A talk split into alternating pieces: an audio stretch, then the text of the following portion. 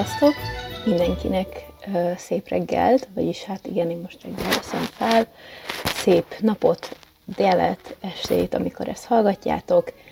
Én Petra vagyok, és ez itt az Ekaport Japan podcast, amit lassan fél éve, sőt több mint fél éve halogattam, de úgy döntöttem, hogy mivel ez új év mindig egy szép, szimbolikus kezdet, akkor elkezdem most, és egyelőre két hetente, ha valami csoda folytán nagyon nagy népszerűségre tenne szert a podcast, akkor hetente lennének epizódok Japánról, értelemszerűen, bár gondolom a név az eléggé, eléggé jól átadja a témáját ennek a kis beszélgetős műsornak, és remélem, hogy tetszeni fog nektek mindaz, amit én Japánról megosztok, remélhetőleg emészthető mennyiségben, befogadható részletességgel, és még érdekes is lesz, és hát remélem, hogy legalább öt embert azért érdekelni fogja, amit én itt összehordok, de ha már pár emberrel sikerül megismertetnem a japán kultúrát, a popkultúrán túli aspektusaiból én már annak nagyon örülök, de akkor vágjunk is bele, új évfent üdvözlök mindenkit a Tigris évében. Mit is jelent ez? Ma erről lesz szó. A kínai és a Japánban átvett kínai asztrológiáról, illetve egy kis előretekintést is meg szeretnék osztani erről az évről, ami a Tigris éve 2022 vízben és yangban. Mit is jelent ez? Ugyebár az asztrológia, hogy azt mindenki tudja, a bolygók tudománya, a bolygók helyzetéből, állásából, forgásából, mozdulásából, az, azok, azokat való kutatásból vonnak le következtetéseket a mi életünkre vonatkozóan.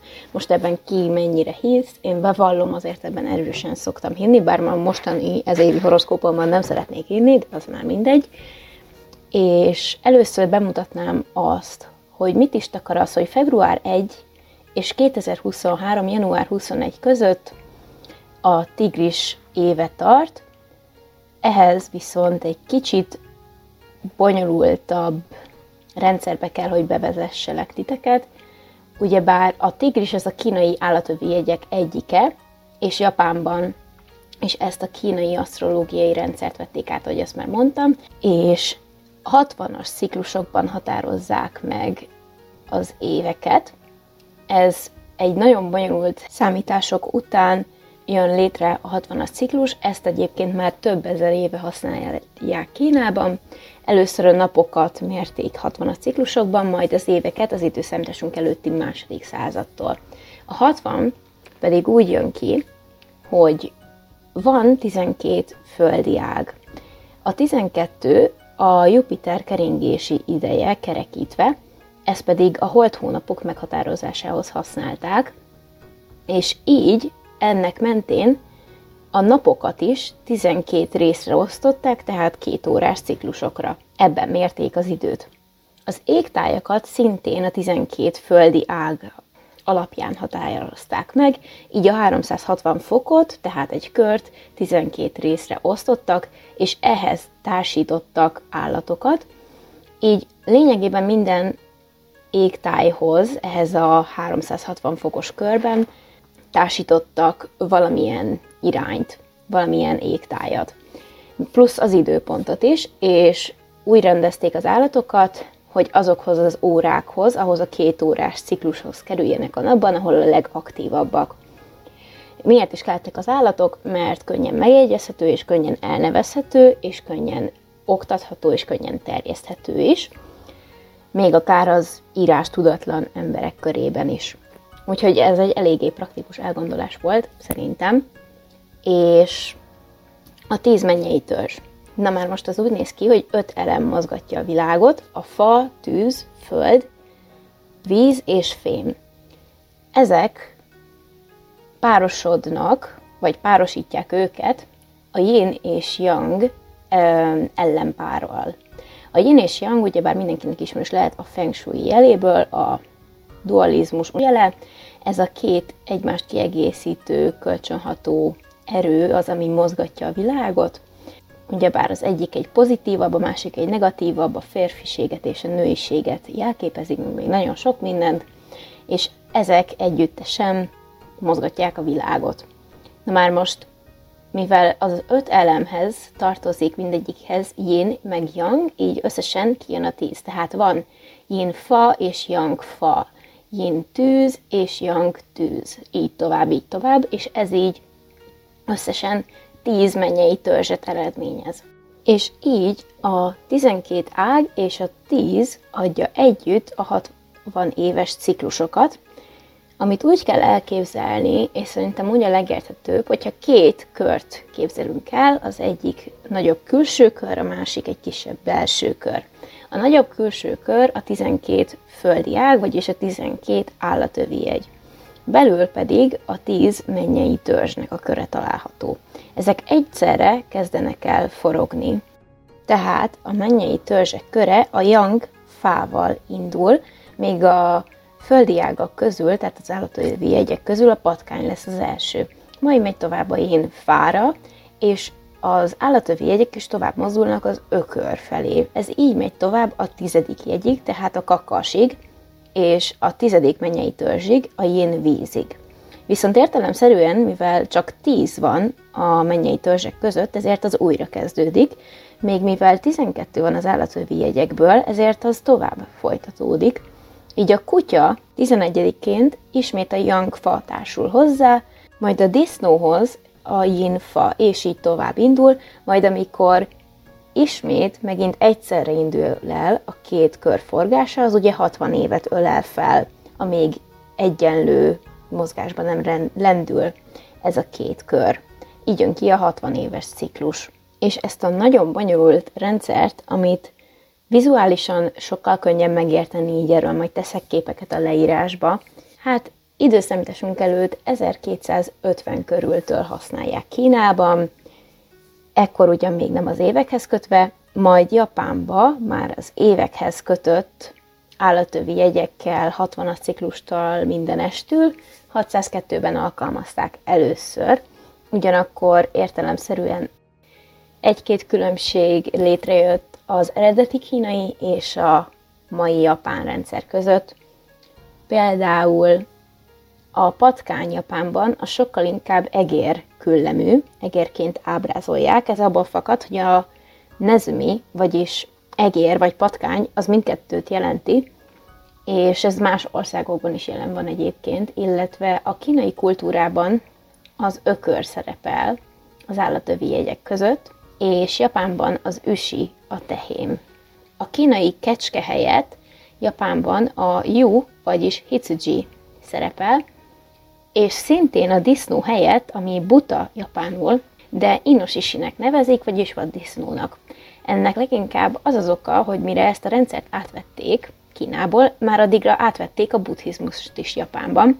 Ez ekkora már a 7. századra olyan szinten elterjedt, hogy sokkal kevesebb hús, húst fogyasztottak, amivel sokkal jobban tudták azonosítani ezt az állatot a rendszerben, az a természetben élő vaddisznó volt, így lett Inoshishi a neve. Tehát így Japánban a ma is használt állatövi jegyek, vagy a következőképpen alakultak sorrendben, patkány, tehén, tigris, nyúl, sárkány, kígyó, ló, juh, majom, kakas, kutya és vaddisznó. Kínában értelemszerűen a kínai megfelelőiket használják. Felmerülhet azonban a kérdés, hogy miért pont ez a 12 állat szerepel, és miért pont ebben a sorrendben, és ennek a nagy versenyben rejlik a magyarázata. Ez ugyebár a asztrológia eredet magyarázó meséje, ami szintén átvettek Kínából, de változott az idők folyamán, és Japánban is több változata létrejött, illetve Kínában is több változata létrejött, és Vietnámban és Koreában. Én viszont a kínai eredetit ismertetném előbb, és utána elmondom, hogy ez Japánban hogyan alakult, mik változtak meg a történetben. Élt egyszer a Jáde császár, a mennyek ura, aki meghívta magához az állatokat, mivel egy időmérésére alkalmas módot szeretett volna kitalálni, ami ekkoriban még nem létezett. És úgy döntött, hogy az első 12 állat, aki megérkezik hozzá, helyet kapnak a kalendárban. Ehhez pedig egy folyón kellett átkelni az állatoknak, az lett ugyebár a nyertes, aki először ért a folyó túlpartjára, és majd a Jáde császár otthonába. Eredetileg a macska is a meghívottak között szerepelt, de ő elaludt, így kimaradt a versenyből. A patkány indult el legelőször, már hajnalban elindult, ám a folyónál megijedt, és összetalálkozott ekkor az ökörrel, vagy bivajjal, megkérte, hogy vigye át, mivel a többi állat nemet mondott neki korábban. Az pedig kedvesen átvitte, ám amikor a folyó partjához közel jártak, a patkány leugrott róla, és elsőként így ő ért célba, tehát övé lett az első év az állatok között. Másodikként a bivaj követte, majd a tigris érkezett harmadikként. A nyúl lassan haladt a folyón kőről kőre ugrálva, így lett negyedik. A sárkány egyenesen átrepülhetett volna ugyan, de úgy döntött, inkább a többi állat segítségére siet. Így ő csupán az ötödik lett. A kígyó pedig átcsúszott a ló előtt a célba, mivel a ló megijedt, így lemaradt, és a kígyó ért előtte célba, a ló pedig csak hetedikként. A bárány, a majom és a kakas együtt érkeztek meg csapatmunkával, egy fán együtt úsztatták át magukat a folyón, így megegyeztek abban, hogy mivel a bárány volt a legtámogatóbb és a legmegnyugtatóbb partner a három közül, így ő lesz az, aki elsőként átmegy hármójuk közül, megkapta a nyolcadik helyet, mivel ő volt a legjámborabb. Majd érkezett a majom és a kakas. A kutya csak a 11. lett, mert túl sokáig úszkált a vízben, hiába tudott jól úszni, elszórakozta az időt. Majd végül 12-ként a malac érkezett a célba, mivel ő elaludt útközben, valamint megállt eszegetni, és utána megint elaludt. Ez tehát a kínai eredet történet. A japán változatban Visszatérve a macskára, a japán verziók között ez úgy szerepel, hogy a macska elaludt, amikor a mennyek istene, a mennyek ura, igazából ott nincsen nevesítve, hogy ki is az, aki itt uralja a mennyeket, mindegy. Tehát a macska elaludt ennél a fontos bejelentésnél, hogy akkor mindenkinek az új év első napjára oda kell érkezni a mennyek urának kapujába. És így az egeret kérdezte meg, hogy akkor most miről is maradt le. Az egér pedig nemes egyszerűségével a szemébe hazudott, és azt mondta neki, hogy új év második napjára kell oda menni, majd a macska, mint aki jól végezte dolgát, visszament aludni. Majd amikor az új év második napján odaállított, hát szépen pofára esett, mert ugyebár egy nappal korábban kellett volna odaérni, és úgy tartják, hogy emiatt üldözi azóta is a macska az egeret. Mivel elaludt a nagy bejelentéskor, úgy tartják, hogy a macska ezért dörzsöli mindig a pofáját, amikor mosakszik, hogy többé ne aludjon el, és nem aludjon le a fontos dolgokról. Ez szerintem szintén egy nagyon aranyos elgondolás, és ki tudja, lehet, hogy igaz, lehet, hogy nem. A sárkánynál szintén vannak eltérések, ez igaz, hogy egyenesen oda repülhetett volna, de megállt segíteni az állatokat, más történetekben megállt segíteni az embereknek, és nekik. Esőt adott, vagy szelet adott. Szintén a kedvessége miatt a bárány volt az, aki így hátrébb került a rangsorban, ugyanis a japán verzióban a bárány nem mert egyedül elindulni, és a lót kérte meg, hogy jöjjön vele, aki el is kísérte, a bárány viszont nagyon udvariasan, mondhatni japán udvariassággal, maga elé engedte, így alakult a ló-párány sorrend, valamint a kutya és a majom együtt indultak el, hozzájuk hasonlóan, viszont összevesztek. Innen ered a japán közmondás Kenen Nonaka. Ez leginkább a tűz és víz személyiségeket, két dudás nem fér meg egy csárdában, mondásnak a megfelelője, de a lényeg az, hogy nagyon ellenséges viszonyra utal, ez ebből a mondából, meséből származik, és mivel ők kibírhatatlan ellentéteket tápláltak a másik iránt, így a kakas békítette ki őket, és így jött létre a majom-kakas kutya sorrend. Most, hogy így már remélhetőleg azért tisztább a kép arról, hogy honnan jött a víz, honnan jött a yang, honnan jött a tigris, mi ez a 60-as ciklus, így most már akkor bele is mennék magába a tigris víz-yang 2022-es év elemzésébe, vagyis előrejelzésébe. Ugyebár így megállapítható az, hogy mikor született az adott egyén tigris évében. A legutóbbi tigris évek 1962, 1972, 1986, 1998, 2010 és ugyebár 2022, a következő pedig 2034-ben fog elkövetkezni. Ugyebár az adott évvel, évben meg lehet állapítani azt, hogy kinek milyen lesz maga a horoszkópja, szerelmi élete, kapcsolatai, pénzügyei, egészsége, családi élete, stb. Ugyanúgy, ahogy általában az asztrológiában ez igaz, az év mellett a hónapot, napot és időpontot is figyelembe kell venni. Ezeknek megvannak a különböző bolygói a nyugati asztrológiában is, de Kínában és így Japánban is ezekhez a hónapokhoz, napokhoz és órákhoz is állatokat társítanak ebből a 12 ágból, és ugye bár pontos előrejelzések érdekében mind a négy pillér szükséges, ugyanis maga az év állata a környezetet, összegész képet, annak körülményeit és a nagyszülőkkel való viszonyt jelképezi, a hónap a belső állat, ami a szülőkkel való kapcsolatról, karrierről és világnézetről árulkodhat, a nap az az úgynevezett igaz állatot adja meg, és a kollégákkal való kapcsolatokról, párkapcsolatokról, a szerelmi életről tár fel erő, előrejelzéseket, míg az óra az úgynevezett titkos állat, ami a gyermekekkel való kapcsolatot, vagy gyermekvállalás témáját öleli fel, és a legközvetlenebb környezetről ad jelentést.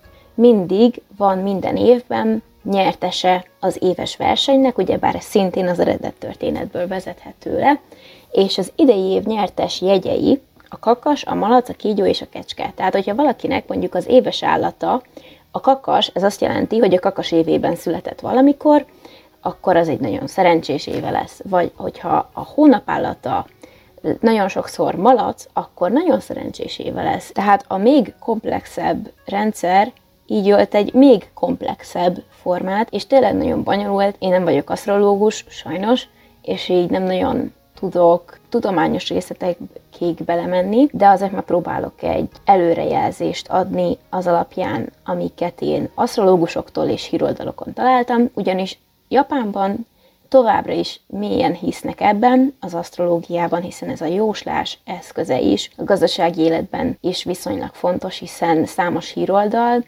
mondjuk a The Japan Times, az az NHK mindig jelentenek róla, hogy mi várható az adott évben, akár gazdasági tekintetben is az asztrológiai előrejelzések alapján. Ja igen, visszatérve az előzőekre, azt uh, érdemes tisztázni, hogy csak azért, mert most a tigris éve van, az nem azt jelenti, hogy azok lesznek szerencsések, akik a tigris éveiben születtek, mint például mondjuk én, én megnéztem, hogy mi várható számomra ebben az évben, hát nem feltétlenül kecsegte túl sok jóval, úgyhogy én most remélem, hogy nem lett igaz, de ezzel szemben Hát, ha aki mondjuk a kakas, kigyó vagy disznó évében született, nekik szerencséjük lesz, nézzétek meg, rengeteg ilyen videó van YouTube-on. Na de akkor, a tigris maga mit is jelent? Az asztrológia szerint ez az életerő, erő, növekedés, gyarapodás jele, hát minden, amit igényel jelenleg az univerzum egy két éve tartó világjárvány után idején folytatásában, 99. hullámban, na mindegy, ebbe inkább nem megyek bele, és a bivaj éve, a tavalyi év, az egy lassú, óvatos, kitartó és szorgos természetű év volt, és ezt most a tigris erőteljes, gyors ereje helyettesíti, tehát valószínűleg felgyorsulnak az események, ez lehet mondjuk sokan úgy fogalmazták meg, hogy ez a járvány gyors lefolyását hozza, hamarosan véget ér, hát bízunk abban, hogy ez tényleg így lesz mivel az előző év yin bivaj volt, az idei pedig yang tigris, így egy kézzelfogható, látványos változás következhet be, ami magához ugyebár a harmóniához is szükséges, hiszen a yin-yang váltakozása és kapcsolódása is ezt képviseli. Így valószínűleg valamilyen nagyon negatív, vagy valami nagyon pozitív, de látványos változást figyelhetünk meg ebben az évben. Emellett az előrejelzések szerint sokan vissza fogják nyerni az erejüket és vitalitásukat. Ez szintén nagyon hasznos lenne idén. Ez jelentheti azt, hogy valakinek az egészségügyi helyzete fog nagyon pozitívan változni, és sokkal erőteljesebb lesz az emberek immunrendszere, előrelépést tesznek az orvostudományban, Emellett egyfajta önbizalom növekedés és nagy előrelépések, lelkesedés is meghatározhatja 2022-t, ami akár egyfajta ambiciózusabb hozzáállást is eredményezhet az emberek egyéni életében, vagy akár a politika tekintetén is valamelyik ország valami nagyon önbizalommal teli előrelépést tesz a világ béke felé az éhínség felszámolására, remélhetőleg ezekre, és nem az újabb atombomba bevetésére. Viszont a tigris egy ragadozó állat, így könnyen lehet, hogy a vadász ösztönei egész évben megnyilvánulnak, konfliktusokat generálva, egy kicsit az egészségesen túlmutató versenyszellemet is eredményezhet, Alapvetően viszont egy pozitív 365 napnak nézünk elébe, legalábbis ezt jelzik az asztrológusok, hiszen az erőszívóság szintén az állat attribútumai közé tartoznak, így remélhetőleg ezeknek továbbra is pozitív lecsengése lesz. Figyelembe kell venni azt is, hogy ez a víz éve, a víz pedig fát vonz magához, ugyanis a fa az, amit a víz táplál, azáltal fejlődik, hogy felszívja a vizet. Ez szintén a növekedés, fejlődés, előrehaladás jele, valamint a jó indulatot és a nagy lelkűséget manifestálhatja. Ez alapvetően ugyebár egy jó kombináció maga a víz és a fa, és így valószínűleg több támogatás és előforrásra támaszkodhatnak az emberek mind az egyéni életükben, mind a társadalmi helyzetüket tekintve, vagy akár gazdaságilag és politikailag is országok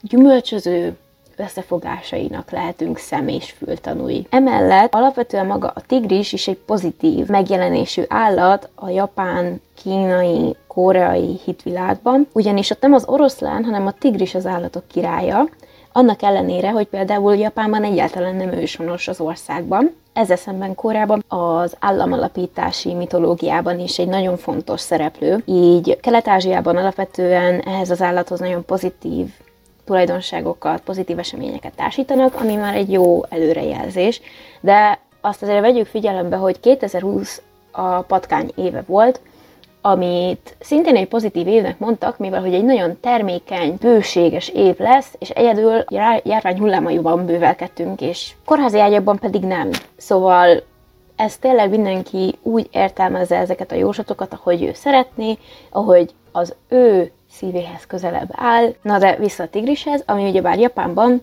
az állatok királyának tartott állat, és magával a harcos mentalitással és harcosokkal azonosítják, és legtöbbször a király jelentésű kanjival ábrázolják a homlokán. A kanji ugyebár a kínai írásjegyeket jelenti, amiket átvettek Kínából, és Japánban kínai és japán olvasattal használnak a mai napig. És a legenda szerint a nagy versenyben a majom volt az, aki csíkokat rajzolt a tigrisre, hogy megvigasztalja, miért csak harmadik lett a versenyem. Így a király jelet festette az ő homlokára, és ezért a mai napig így ábrázolják. Az az egész pozitív, győzedelmeskedő, bátor, védelmező tigris koncepció pedig már az ősidők óta jelen volt Japánban. Itt szintén a kínai hatást kell hangsúlyoznom, ami különösen Japán állam kezdetén volt hangsúlyos. És már a Nihonshokiban, tehát a Japán első krónikáinak az egyikében, a 8. században megjelent a tigris motívum, valamint a japánok pozitív ö, égtájakat is társítanak bizonyos állatokhoz, ebben pedig a fehér tigris kiemelkedő, egyike annak a négy mitológiai lénynek, amelyek őrzik az égtájakat. Emellett, ahogy korábban említettem, a 12 ciklusban két óra jár minden állatnak, amikor a legaktívabbak, és a tigris órája hajnali 3 és 5 óra között helyezkedik el, és ekkor keltek fel állítólag régen a földművesek, hogy dolgozni menjenek, így ez alapján egy nagyon szorgalmas, dolgos képet társítanak a tigris hajnali óráihoz, és magához, így a tigrishez is.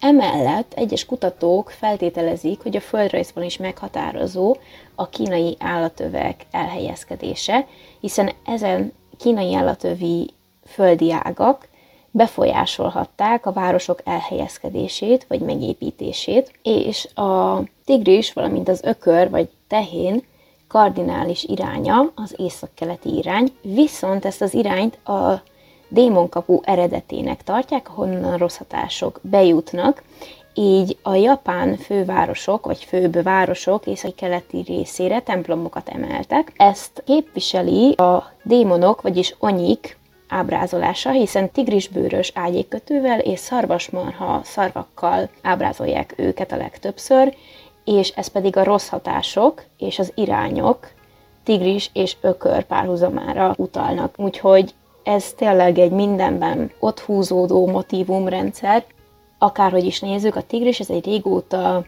a japán kultúra részét képző állat, és így ez az év is nagyon meghatározó ilyen szempontból, és nagyon nagy dolgokat várnak el tőle.